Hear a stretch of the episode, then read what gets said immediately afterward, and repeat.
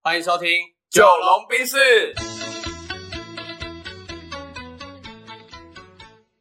我是九零后，我是阿龙。呃，这一集呢要来选什么料？这集我想要聊一个有趣的主题，有趣的主题对哦，，别在该成长的时候选择或依赖鼓励，鼓励。嗯好，你你说鼓励是指呃那种 inspiration 那种激励的鼓励，还是说你最近投资的鼓励？呃，我觉得你既然这样问好了，我们就变双线并 行。我我来分享投资的那个鼓励，嗯领到的鼓励。对那你来分享说那种 inspiration 那种嗯激励别人的，对，好不好我想一下哦，因为呃好，因为你如果开这个双线主题哦，对你来说应该很容易，对就是你的你的专长嘛，就是财商教育嘛。对，但是鼓励哦，你要我讲鼓励就对了。好，你说是我鼓励鼓励别人，还是我被鼓励？我觉得可以是你被鼓励，因为什么我被鼓励什么被鼓励的哪一个经验而被耽误了你？哦，耽误，所以你要的是我被鼓励之后反而还被耽误，对，所以那所以这个主题应该要谈的是，在成长的时候不要依赖太多的鼓励，可能会耽误误了自己。对，就所以我是现在那确认些问题嗯看起来好像是好的东西，可是实际上它是或许对你不那么好，是包裹着糖衣的毒药。我懂，我懂。好，嗯，我脑中有一个简单的想法， OK，对，但是呃，这个故事呢，就是有没有很完整？我觉得我可能边讲的时候边让它完整一点点。好好的， 对对对，哎，反正大家就闲聊嘛，闲聊闲聊闲哎聊反正如果讲的不是很精彩，我们就重来这样。 OK，好，依赖鼓励哦，我觉得我我第一个想到的是，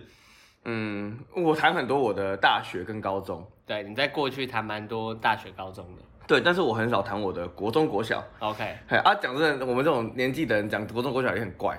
因为还没到那个老的时候。对啊，你你现在讲那个好像是讲什么当年有，但是我呃我觉得我的国中是很精彩的三年， OK，对请你分享。对我应该算是我们那时候国中的就是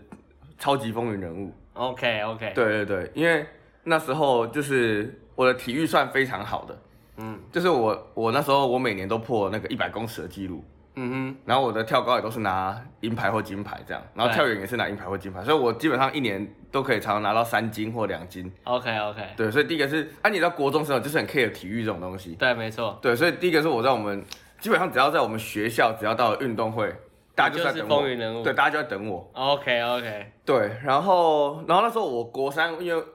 升学的关系，所以我进了升学班。嗯，对，然后那个也很特别，但是你可以另外再讲一集啊，就是我们那时候是全校取一百零八名招出来做重点培训，一班三十六个人，对，然后我那时候一百零九名。嗯哼，对，但是刚好有一个同学转学，所以你就卡进去我了。就卡进升学班了。对对对，好啊，但是这个就另外之后有机会再讲哦。然后呃，所以我那时候在于同学们的眼中，应该算是一个文武双全的同学。很臭屁的人对，哎、我我算蛮低调的 OK，OK 我算蛮低调，只是人家会觉得好像蛮强的，啊哎、但是这个都是别人讲了，我没有想要自卖自夸，嗯就我那时候应该都可以拿到，就是我最好成绩应该可以拿到全校第五名，哦，对，就是模拟考啊，然后可以考到那种 PR 九八九九那种，对对对对对，对，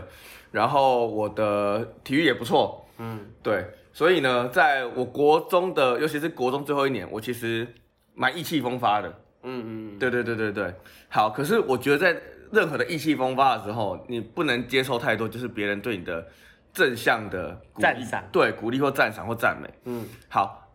因为我觉得当你已经在一个浪头上、风头上，你已经在一个很大的风口了，你已经要起飞了，嗨，然后这时候呢，太多的鼓励会让你自以为是，你会、我我想到一句话，就乐极生悲的感对乐极生悲，你会忘你会忘记看见你脚下那些可能正在等你掉下去的鳄鱼、食人鱼。觉啊啊啊啊，啊，对，好，那为什么我想讲这件事情？是因为，呃，我国三的时候，我那时候一百公尺预赛跑十一秒三，哦，对，是真的很快的那种，嗯哼，然后就是惊呼全场，对，然后所以在决赛那一天，所有人就是围在一百公尺跑道两侧，就是在等你跑对，狂喊我名字，对，然后我记得那时候我真的紧张到爆，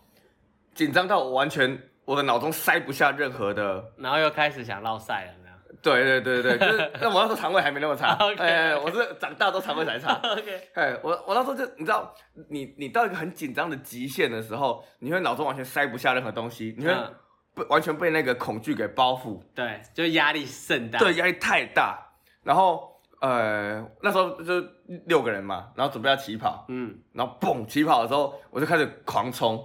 然后当然就是跟同学速度是有差的。可是我因为太专注在自己脚下，我那时候对自己很要求，我要求到自己是我每一步都要踩得很轻盈，我的钉鞋一砍下去的瞬间，我要马上再弹起来，弹起来。所以我那时候很太专注在我脚上的脚底的表现，对，结果因为太专注的关系，然后呃，我就有点小扭，中间小扭到，对，对，所以我就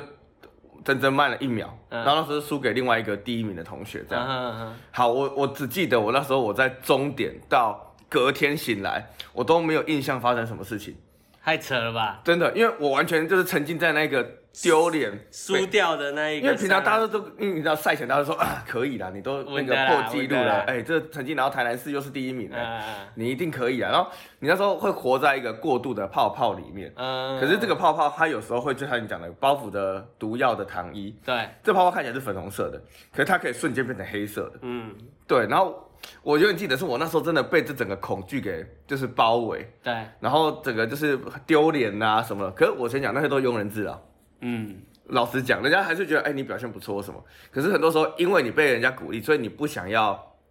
辜负他，嗯哼嗯哼，可那个辜负会让你更沉重。你背了太多的包袱，跟人家对你的那种情感上的寄托了。对对对对对，所以反而会让你就是嗯没办法很客观的去看一件事情的全貌，嗯，或者是很自然的去相处，跟自己相处这样。然后我记得隔天是比跳高，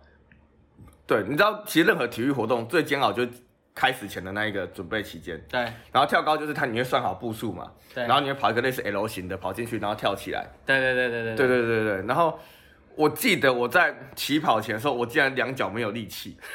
就起跳前要乱开，叫，不也不是软脚，就是你完我完全不敢走，因为我昨天的，我觉得我辜负了昨天大家所有人对我的期待，然后赛前大家对我的正向的肯定跟鼓励，对然后我因为像很多大联盟投手都会有投球失忆症，对对对，对对对，就是他突然不知道怎么投球了，对。然后我那时候也有点像这样，就是那个一百公尺那个压力在瞬间对一个小小的国中生带来的心理的负担太大了。太大了，真的太大了。然后，然后那时候才让我意识到我的抗压性真的太弱了。嗯对，应该说我觉得国中的时期应该要培养叫抗压性，嗯因为我们那时候以前被培养抗压性叫抗打性，嗯我哼，们是少一分打一下的。对，对我那个年代是少一分打一下，所以我很耐打。可是其实我我我自以为的耐打，我以为是抗压，但它其实不是抗压。他是生理上的那一打，对但就是你心理上的是打不能打的。对，因为我觉得所谓的压力分好几种哦，像老师给你很多的，就是压力，那个我我自以为我可以承受，嗯也确实我好像也可以承受，可是我对于自己面对事情的那个呃紧张感跟压力感，是我还没去消化跟克服。对，对，所以老实说，那段时间，我觉得比赛那两天，运动会那两天，那对我来说太痛苦了。嗯，本来你很享受的，但是因为人家投以你太多的这种期待跟鼓励鼓励跟期待，嗯然后让你变成反而是有压力的。有压力，然后绑手绑脚，然后嗯脆弱到我只要一小小的失误，我就会被那个黑色的泡泡整个包覆住。嗯，对，然后那真的很痛苦。然后我那时候我记得我跳高的时候，你知道跳高是过三次杆嘛？同一个对高度你可以过三次，对，过三次，对。然后我连基础的高度一百三十五公分都差点过不了，我平常是可以跳一百六的哦，哦 OK，对，然后我连一百三十五都过不去，对，就是已经帮我绑脚。然后那个感觉其实到我的高中跟大学都有类似的阴影状况，嗯，对，就是，所以我发现哦，我觉得真的是要去养成那一个，呃，人家给你鼓励，你可以谢谢他，但是你不要活在那个粉红色泡泡里面太久也。不要把它吸收进你的那种骨髓里面。对对不对，对，应该是还是要逼自己适时的去砥砺自己跟挑战自己。嗯，对，我觉得挑战这个个性是我觉得我们每个人都应该要去养成的，这样。嗯对，这是我啦，我觉得我自己的比较依赖鼓励嗯嗯对的部分啊。的理解。对对好对对然后我刚刚有说，如果你是讲比较激励的这一方对对对面，那我反过来讲一些。呃，我们也都会碰到的，就是在讲投资时候的这个鼓励收入好了。嗯嗯嗯，对，蛮为什么期待我的说对，不要在该成长的时候选择鼓励呢？就是我相信大家在投资的时候，投资股票的时候，嗯嗯嗯你都会想要拿到鼓励嘛，特别是这样。你所要以不要它补充一下？我怕有些人不知道什么是鼓励。 OK，鼓励它基本上就是你在投资股票的时候，那投资股票它其实就是你用你的钱去购买一间公司的所有权凭证，嗯，或者一家企业的所有权凭证，所以你就当它的股东。对，那你当它股东之后，你自然就可以享受到一些好处，同时你要承担一些风险。对，那股利呢，其实就是其中一种好处，就是公司有赚钱，他发钱给你，发钱给股东们，这个东西，这个行为就叫是他发鼓励给你。嗯，对，那很多人就开始会去找一些特别高股利的股票、或者是投资标的，当成他的投资选择。对，对，那这个东西听起来到目前为止应该是好事，对不对？对啊，就是会发钱给你，而且发的高。对，那所以投资当然找这些公司啊。对那也因为这样，所以有高股息的 ETF 或者标榜高股息的股所票以。高股息等于高股利的意思吧？对，OK，那这个事情听起来都很美好，但嗯实际上我们如果静下心来思考，从我个人的角度观点来讲的话，我并不鼓励大家，嗯去找高股利的股票。哦，为什对，么为什么呢？因为你想哦，你为什么要投资？投资的目的就是你希望用你的钱帮你赚钱。对，那你投资一家公司，就是代表你觉得他们的赚钱能力比你自己好，嗯不然你肯定是把钱投资在自己身上，你对去对对学习，你去考证照，然后让你的薪水更高，嗯或者让你的专业技能、知识更厉害，而赚到更多的钱。对但今天你既然选择了拿钱去投资别人的公司去买股票，就一定是潜意识代表说你认同他们赚钱的速度比你快，嗯，对不对？对其实它的底层逻辑应该是这样嘛。没错，对，那呃，如果你认同他赚钱的速度比你快，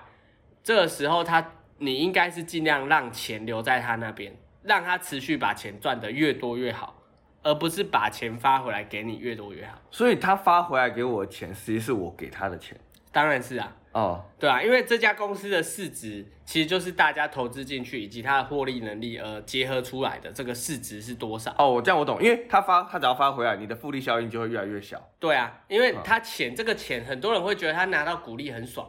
因为他实际上拿到这个钱落袋为安，嗯常常有人这样讲。可是实际上这个钱本来就是你的钱，嗯，你投资它，它还给你，其实是一样的事情啊。对，所以为什么我说不要在该成长的时候选择鼓励？因为我们如果换一个角度来说，我刚刚其实有提到说，你投资它是因为你底层逻辑认同它赚钱的能力比你自己快，所以你才要投资它嘛。你信任它，觉得这家公司的成长会更好，所以你把钱交到他手上，让他把这个钱变更大。嗯，对，那很多人就会说，哎，那如果我不我不拿股利的话，我怎么需要钱怎么办？这时候其实你就是把股票卖掉就好了。对，